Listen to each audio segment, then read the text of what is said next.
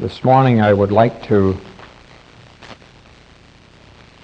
make some reference to the birth of our Savior. I will speak a little more about it on, on Wednesday evening. But I would like to speak in reference to some of the things I've been saying about for Christ was not only born a king, he was born a bridegroom,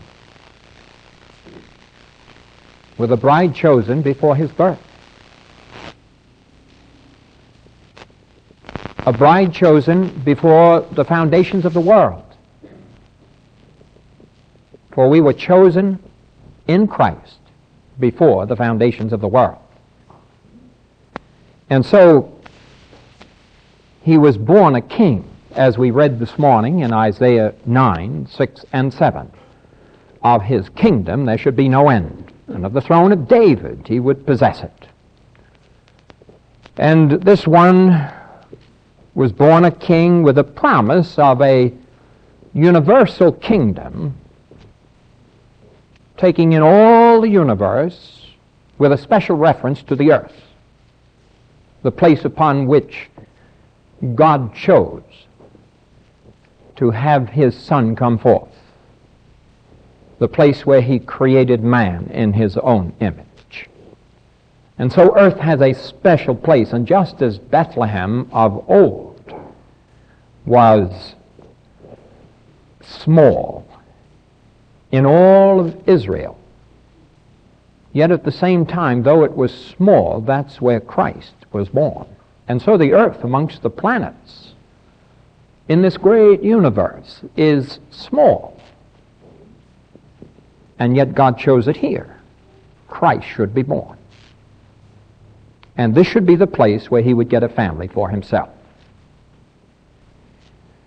So, this great promise that he had, uh, that he would be king, is a tremendous promise. I can't help but think of how other men, I think of uh, Alexander. And I think of him as a great conqueror. And I think of how at 29 the known world was his. And yet he died a drunken, lecherous young man. He could not keep the kingdom. But this is a promise that unto us a child is born, a son is given, and he's to occupy the throne of David. It's to be an eternal kingdom. No one can take it away from him. This to me is so wonderful.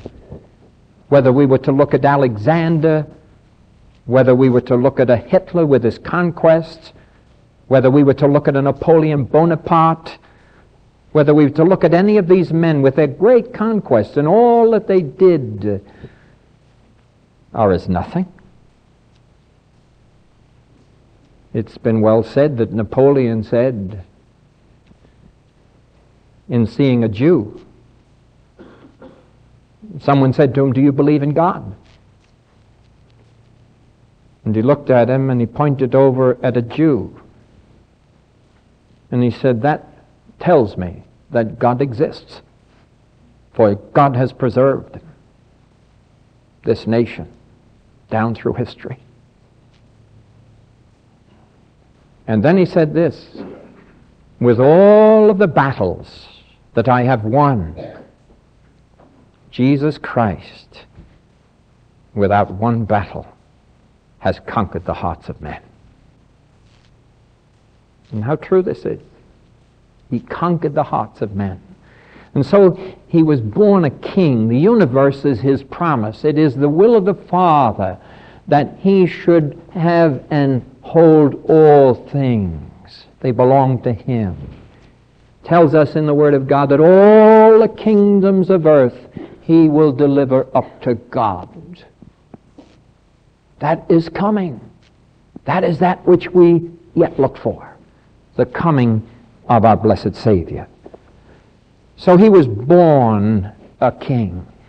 Born with a kingdom that God promised him would never end.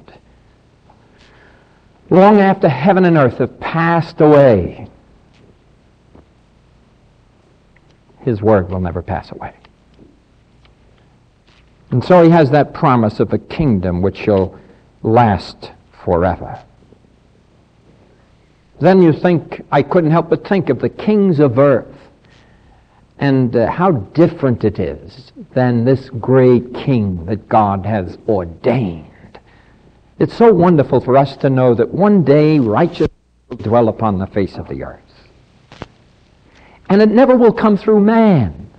Wouldn't you think that with simple intelligence we would see this? That all, after all of the history of man, we see man worse off at the end. If he's evolving, he's evolving downward. His problems today are worse than they were 500 years ago. His problem now is world destruction. His problem now is that he throws everybody into the same cauldron and burns them up. He used to put the women and the children on the side and fight his little battles man to man. No more. Everybody's the same now. Wouldn't you think that man would come to some understanding of this? That for there to be a righteous kingdom, there must be a righteous king. That all men are limited in their ruling. His kingdom is going to have no end. It is in existence now. It is in existence through the very sons of God, those born of the Spirit of God. You and I are part of the eternal kingdom if you've been redeemed.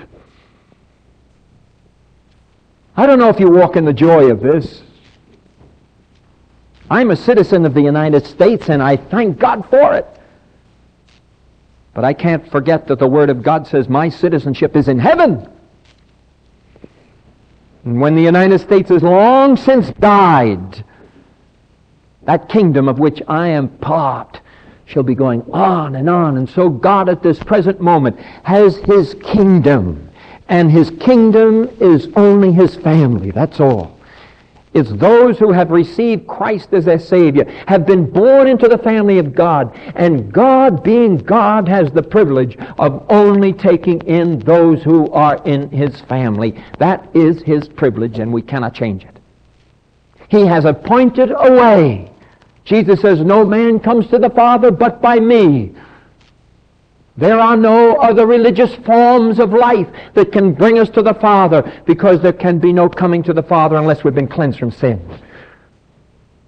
And so this great King, this great Savior that was born unto us is born this day in the city of David, a Savior which is Christ the Lord.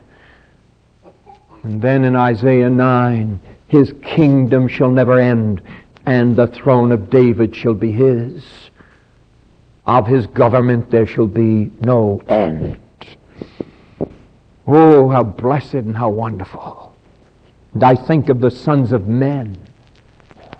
How often we have seen, we could look through history, couldn't we? And we could see how many of those who were firstborn sons slated to be kings in the nations of the earth.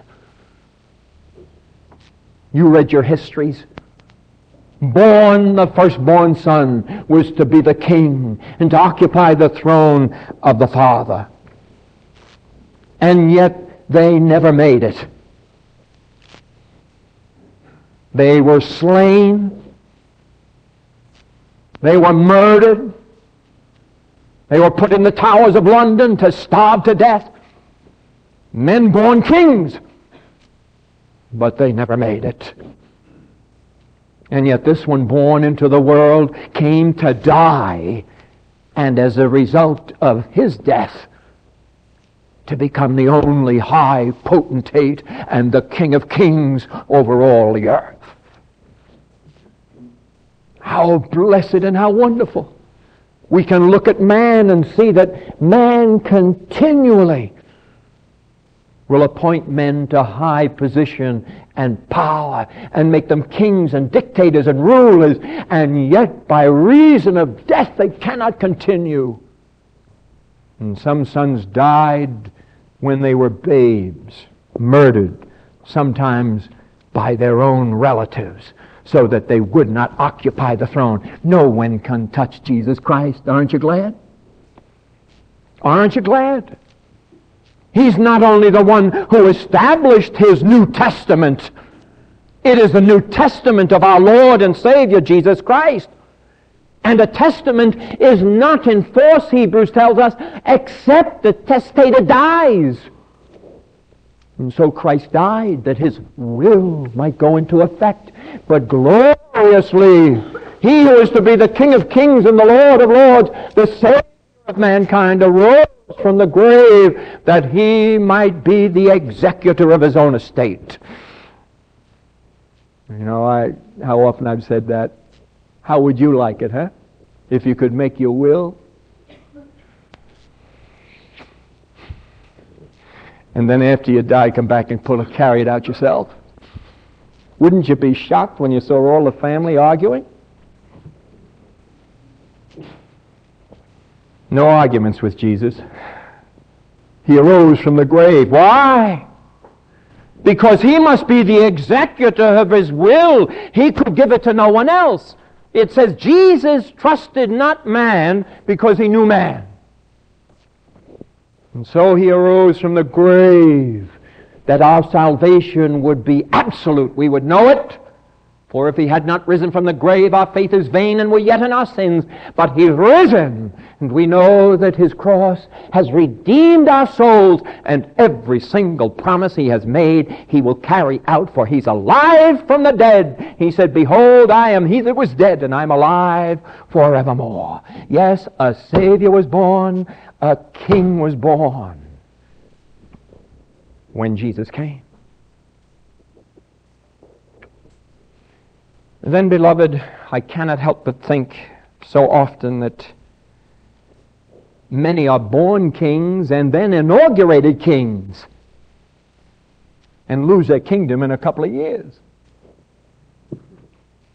Why, many of the kings of Europe and the kingdoms that have been born and have gotten all the way up to their being installed as king, and as soon as they're installed as king, they're done away with.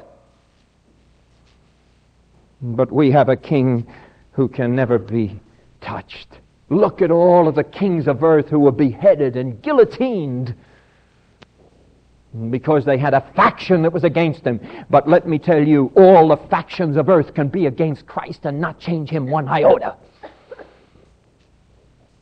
Men can't change the plan of, plan of God. You can't touch him. As high as the heavens are above the earth, And with all of our astronauts exploring the universe, we'll never get to the heaven of heavens, where Christ dwells at the right hand of God the Father and will carry out every single tittle of those promises which he has given unto us. Some men only kept their thrones for a little while. But it tells us in Isaiah 9, 6, and 7, His throne is eternal. He is the everlasting Father. He's the Prince of Peace. He's the mighty God. The Son that was given is all these things. And so this one that was born a king. Oh, how different from all the kings of earth. Then, beloved, he was born a bridegroom. This to me is tremendous. Born a bridegroom. Now, I, I have a lot to say about marriage. I will be saying it over the coming weeks. I don't want to get too deep into that this morning. But I just want to say that he was born a bridegroom his father chose his bride. You know, it's only recently where men choose their brides. It's only in the last few hundred years. Brides were always chosen by the fathers. In some of the countries of earth, they're still chosen by the fathers. There are areas of the world now where brides are chosen, where you have nothing to say about it. Chosen by the fathers, by the family. And here in the very beginnings, from the foundations of the world, Christ's bride was chosen. You're in it today. You're part of the bride of Jesus Christ. For Paul makes sure that we understand that the church is the bride of Christ. For the church is his body. We are members of his flesh and of his bones. And he's going to clothe us upon with a glorious garment, as Ephesians 5 tells us. It will be fashioned by the Lord himself. Gloriously, he's going to fashion it out of the righteous acts of the saints. This is an amazing thing. He's going to burn away all of the wood, the hay, and the stubble of our lives, and then clothe us upon with those things which we have done. That's what the Word of God tells us. It is the righteousness of the saints. And the interpretation in the Greek means He will clothe us with our life down here as Christians. I love what Steve Rowland says so often. What you weave here, you will wear there. What you weave here, you will wear there. I don't know what your garment is going to be like, if I can say that. You know. You're the one who knows how, what kind of a garment you're going to have. It's one thing to receive the righteousness of God in Jesus Christ, which makes us fit for heaven. This is the cleansing away of sin. But it is another thing at the judgment seat of Christ that we shall answer for the deeds done in the body, whether they be good or bad. And we will be clothed upon with the life we've lived down here. That's what the scripture says. And so that clothing shall be the righteous acts of the saints. You know, I couldn't help but think, Alice isn't here this morning, but I can remember this when we got married, you know. Alice and I got married in the depths of depression. Young folks, I don't I don't wish you a depression. I don't know what you have you had any conception of what a depression is. I don't don't think you can conceive of it. Can I say that?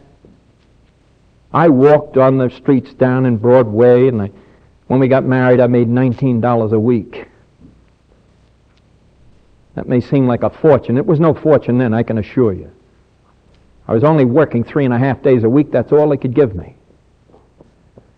Men and women were selling apples on street corners to try to get enough to live on.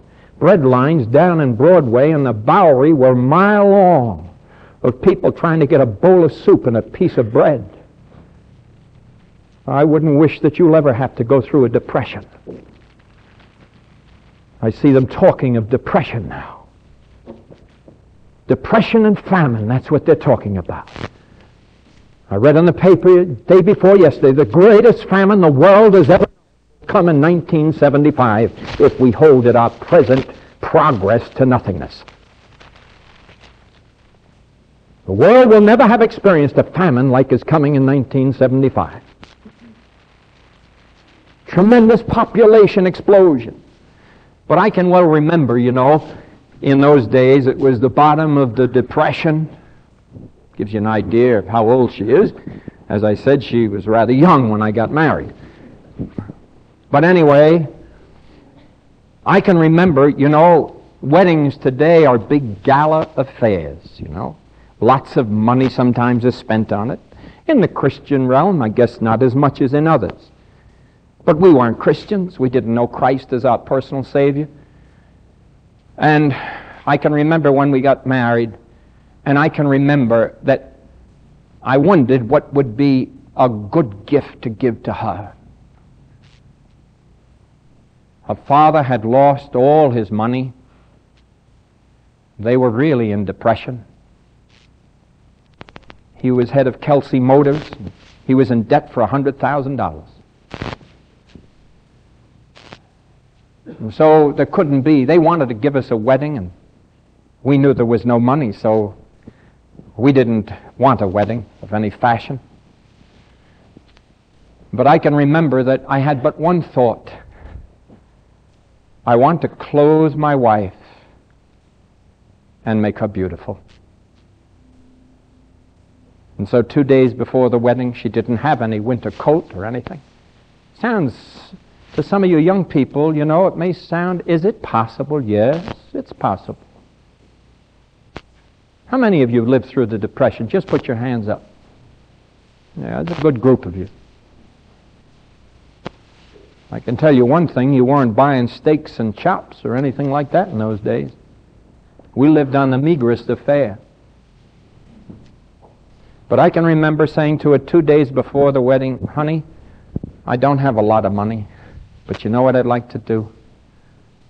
I'd like to clothe your palm with a beautiful coat. And I saw one in, I'm going to date myself, Loeser's in Brooklyn.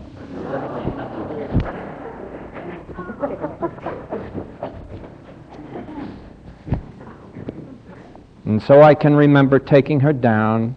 I still have pictures of her. Taking what I could and clothing her upon with a lovely coat with a fur collar. And this was the full extent of the wedding gift. But I wanted her clothed because of my love for her. And so it is with our precious Savior. He wants to clothe us not only with his own righteousness, which he gives us as a gift, for he was made sin for us who knew no sin, that we might be made the righteousness of God in him. But he wants us to be clothed upon with those righteous things we have done in his name and his name only.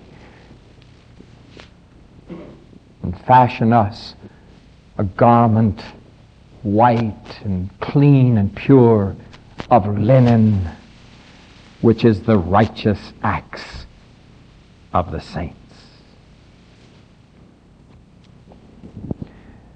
And her wife hath made herself ready. That's what it says over in Revelation 19:7. And her wife, notice Revelation 19:7 Let us be glad and rejoice and give honor to him, for the marriage of the Lamb is come, born to be a bridegroom. And his wife hath made herself ready. She's been at the judgment seat. All the wood, the hay, and the stubble have been burned away. And all that's left now is the gold and the silver and the precious stones. And to her was granted that she should be arrayed in fine linen, clean and white. For the fine linen, now notice what it says, is the righteousness of saints. The meaning in the Greek is, is the righteous acts of the saints. What kind of a robe are you going to have? Oh, it'll be clean and white because you have been cleansed from your sin. But what beauty will it have to God because of your life? Mother, may I ask you that? Father, may I ask you that? Son or daughter, may I ask you that? How will your life really shine for God? How will it stand up? Not in the judgment of others, not by what others think about you. I'm not interested in that. Others may think you are the finest, most noble man, or the most wonderful, generous woman, or the finest son or daughter, but you only know yourself what you really are. And that's what I'm asking you.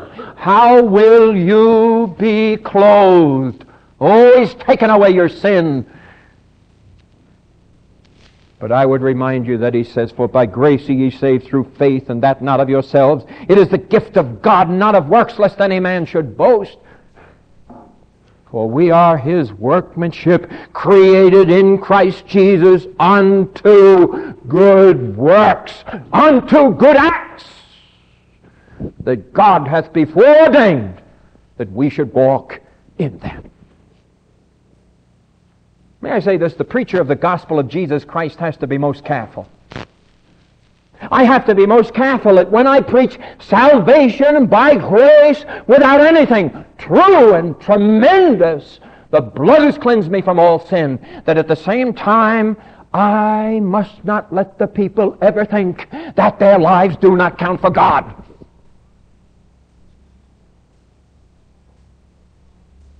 This happens often. Some people take hold of the grace of God and then have a libertine spirit. This is not of God and shows no spiritual understanding. God has called you out of darkness into his marvelous light that your life should shine for God. And only you know whether it's shining or not. And you know this morning what kind of a robe you will be clothed in when you see Jesus because you know your life at its foundations where nobody sees but God. For God looks not on the outward things but upon the human heart. And so not one of us can gloss over. Pastor Geehan can't gloss over himself. I have to have introspection just like every other human being. I have to know what kind of a heart I have. I have to know its vileness and its wickedness when I see how it cost Christ his life. He had to die for me. Why, if there'd been one man in all the earth that could have been holy and righteous, Jesus need never have died. That's why he says you're all sinners. You're all the same. Don't ever get exalted in your opinion of yourself.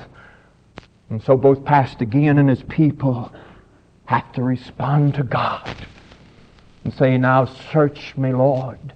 Search my heart and see if there be any evil thing in me. And cleanse me. Give me the joy of salvation. I want to tell you, Christmas joy is only possible in the joy of your salvation. People in the world don't have Christmas joy. They just have Christmas. It's a time for giving. Great commercialism grows rampant. And they toss Christmas around as though it was nothing. I have read articles in the newspapers by banks, by corporations. I have yet to see the name Jesus Christ, Savior. We wish you the best at this season of the year. We hope that the Christmas spirit will be wonderful within you. But not one mention is made of the one who gave the Christmas spirit. And that spirit is the Holy Spirit who comes to dwell in your breast so you can have real, internal, wonderful joy. And then you can say, I have a joyous Christmas. Why do you have a joyous Christmas? Because the Christ that was born in Bethlehem is the Savior that died at Calvary and made me a free man. For he said to me, Whosoever the Son shall make free, he's free indeed. Are you a free man? Are you a free woman? Is your heart rejoicing in Jesus Christ? God help us. Men have exalted their financial power. Men have exalted their fame. Men have exalted their prestige. Men have exalted their educations. Men have exalted their minds as though they are above God. And God, in all the simplicity that he could possibly do, sends a son to be born in Bethlehem in a manger who's going to die for men's sins. And he gives the joy of Christmas in the joy of salvation in Jesus Christ. It's the only joy. And to anyone who will come and receive him, he says, You haven't tasted of joy yet. When you come to me as Savior, I'll fill your heart so filled with joy that you'll say, All my life has been nothing but darkness and a shambles before, and now the joy of the Lord is my portion. Jesus says, I would give you my joy that your joy might be full. Ah, listen, I can tell your Christianity by the amount of joy you have. Man, my heart bubbles. Alice has been away with, you know, I, she went away yesterday morning. But I want to tell you, I'm still bubbling. Boy, I miss her. The house was like a morgue. But I miss her because I love her. And I want to tell you that right now, Jesus Christ misses us and is looking to the day who for the joy that was set before him endured the cross and despised the shame that he might bring many sons unto glory.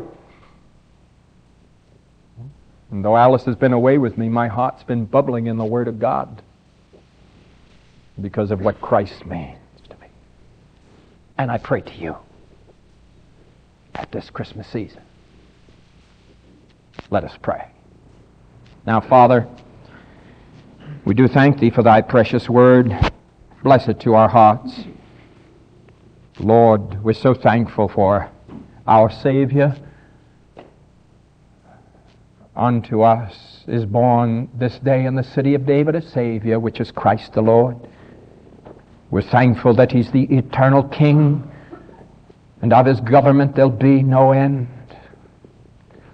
We thank Thee that He's the eternal bridegroom, and that in the last book of the Scriptures He tells us, My bride has made herself ready, and unto her was granted that she should be clothed in linen pure and white. Father, bless this people this morning. Oh, God, give spiritual understanding. For the carnal mind cannot see the things of God, for they are spiritually discerned. But, oh, Father, may the Spirit within every heart cry out, I want Christ at this Christmas as my Savior. Just one minute as our eyes are closed, I'm just going to ask, every eye closed, no one looking around. What a time for someone to say, Oh, at this Christmas season, I, I want Christ. I want it real in my heart. Men don't know anything about heaven. Men know nothing about eternity. I need Jesus, the eternal one, the Savior of mankind. Just put your hand up. Say, Pastor, pray for me. No one looking around. This is between you and God. Anyone? Just put your hand up. Say, Pastor, pray for me. Pray for me. Yes, I see your hand. God bless you, mother, grandmother. Anyone else? Just put your hand up high. Say, Pastor, pray for me. Pray for me. Yes, God bless you. Anyone else? Come, come now. Let us reason together, saith the Lord. Though your sins were scarlet, they shall be white as snow. Though they be like crimson, they'll be pure as wool. Oh, come, father, mother, grandmother, grandfather, son, or daughter, anyone else to join these. Just put your hand high, no one looking around, just between you and God. I'll not ask you to come forward, nothing like that. This is just a decision you're making. Quickly, hand high, say, Pastor, pray for me. Yes, I see your hand, Lord. Bless you, Father. Anyone else? Put your hand up high. Say, Pastor, at this Christmas season, here's my hand.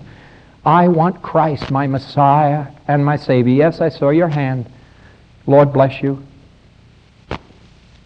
Anyone else? Quickly, hand high, to join these many.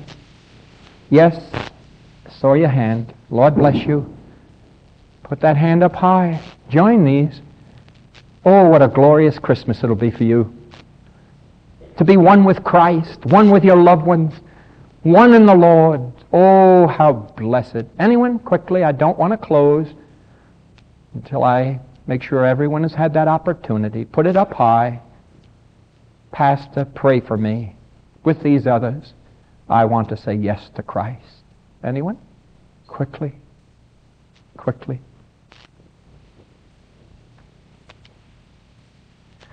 Yes, I saw that hand. Lord bless you. Yes, God bless you, Barbara.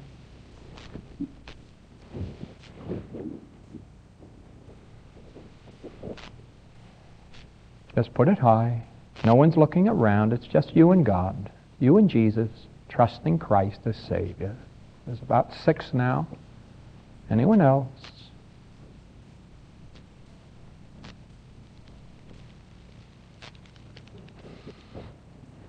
Just one moment and I close.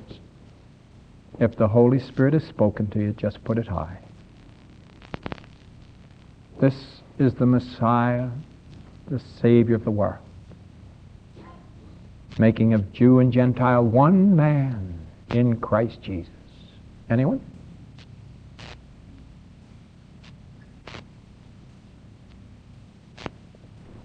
Now, gracious Father, we thank Thee for this blessed privilege we've had this morning in preaching Thy word, and we thank Thee for all these that have raised their hands for Christ.